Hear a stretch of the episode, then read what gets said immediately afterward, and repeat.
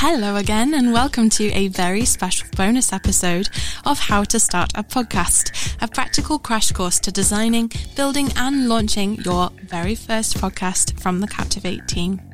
I'm your host, Rachel, content executive at Captivate, and you're listening to episode 8. You've launched your podcast. What happens now? In this episode, I want to talk about what happens after you launch your podcast and some of the changes in mindset that you need to make in order to keep podcasting and still have fun with it. After all, podcasting is a labor of love, but it should never stop being fun to do.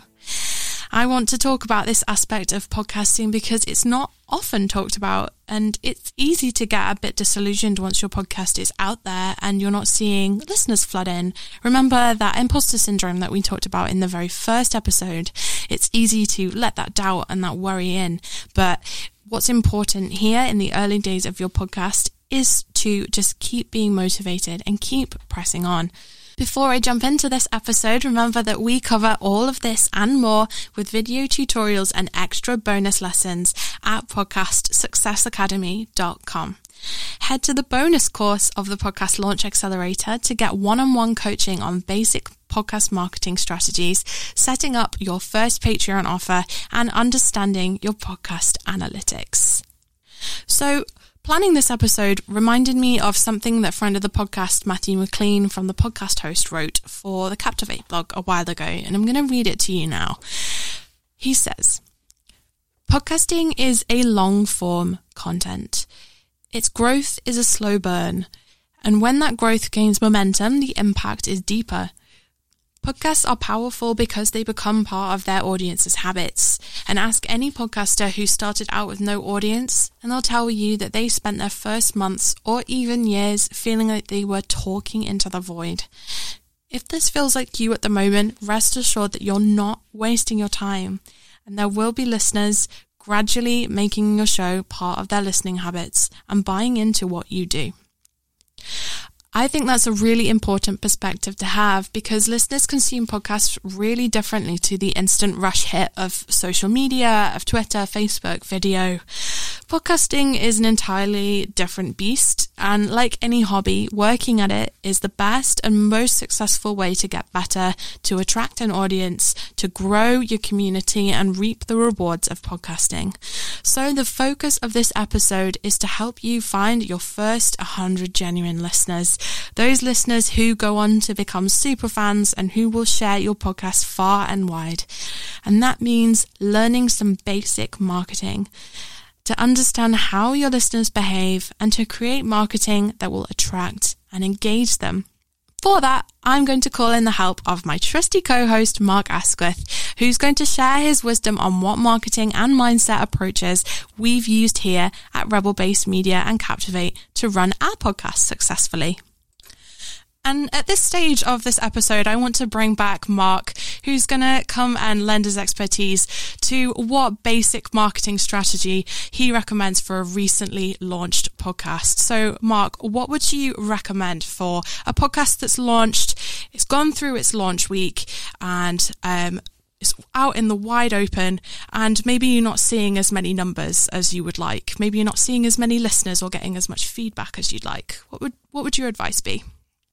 Many people want big numbers very, very quickly, but nothing really starts like that. So that's the first thing to just get your head around is the fact that as long as you're progressing, as long as today you got more downloads than you did yesterday, or in fact, episode two got more downloads than episode one, or episode three gets more than episode two, that's really strong progress. But you will you will have to mark some time in your calendar, some way to do some marketing. And there's a lot to podcast marketing. There's you know a wider range of things that I, that I sort of loosely term as this listener acquisition flow that we can talk about on, on later sessions and we talk about on our growth podcasts and, and in the academy and uh, Captivate and so on. So the reason I say that is that you're never done with podcast marketing. All right, I'm saying that to start with. Now, what would I do? Well, to start with, I believe that every podcast should have a repeatable episode marketing process. Now, this is only one piece of the puzzle, but it's it's the thing that most people do a little half baked. So, a, a, quality episode marketing process means that for every episode, you've got something that is repeatable and that runs maybe for the range of a week when you actually release an episode. So, let's assume that you release an episode on a Wednesday. On a Monday and a Tuesday, you have to be doing something to tease that episode coming out, whether that's audiograms, whether it's snippets, whether it's pull quotes that are put into imagery and then shared, whether it's emailing people to let them know an episode's coming up, whether it's whether it's doing something just to get eyes on the potential for the episode on Wednesday, you have to be doing it. And then on Wednesday, when you release, you've got to tell people. You've got to push it out to your social channels of choice. You've got to email your list if you've got one. You have to tell the guest that their episode's live. You've got to create the assets that they can then share. And then Thursday, Friday, Saturday, Sunday, more of the same. Okay. But rather than just saying, hey, I dropped this new episode, give snippets from it. You know, you have to give context around this. So, what I do with mine, as an example for the podcast accelerator, is 24 hours after the launch, for example of an episode, I will say, in case you missed it, here's what I talked about yesterday.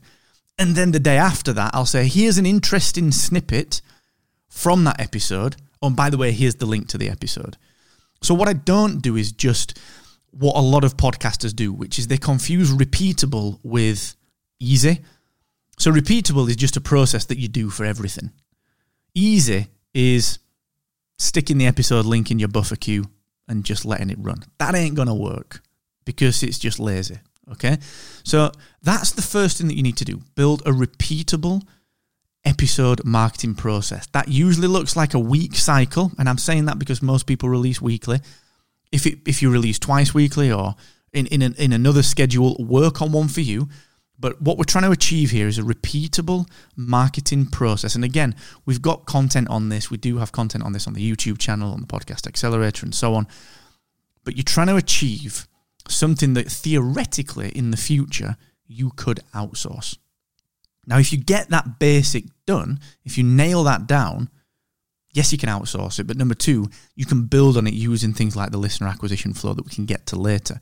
But that is the one thing that every podcast needs a repeatable episode marketing process.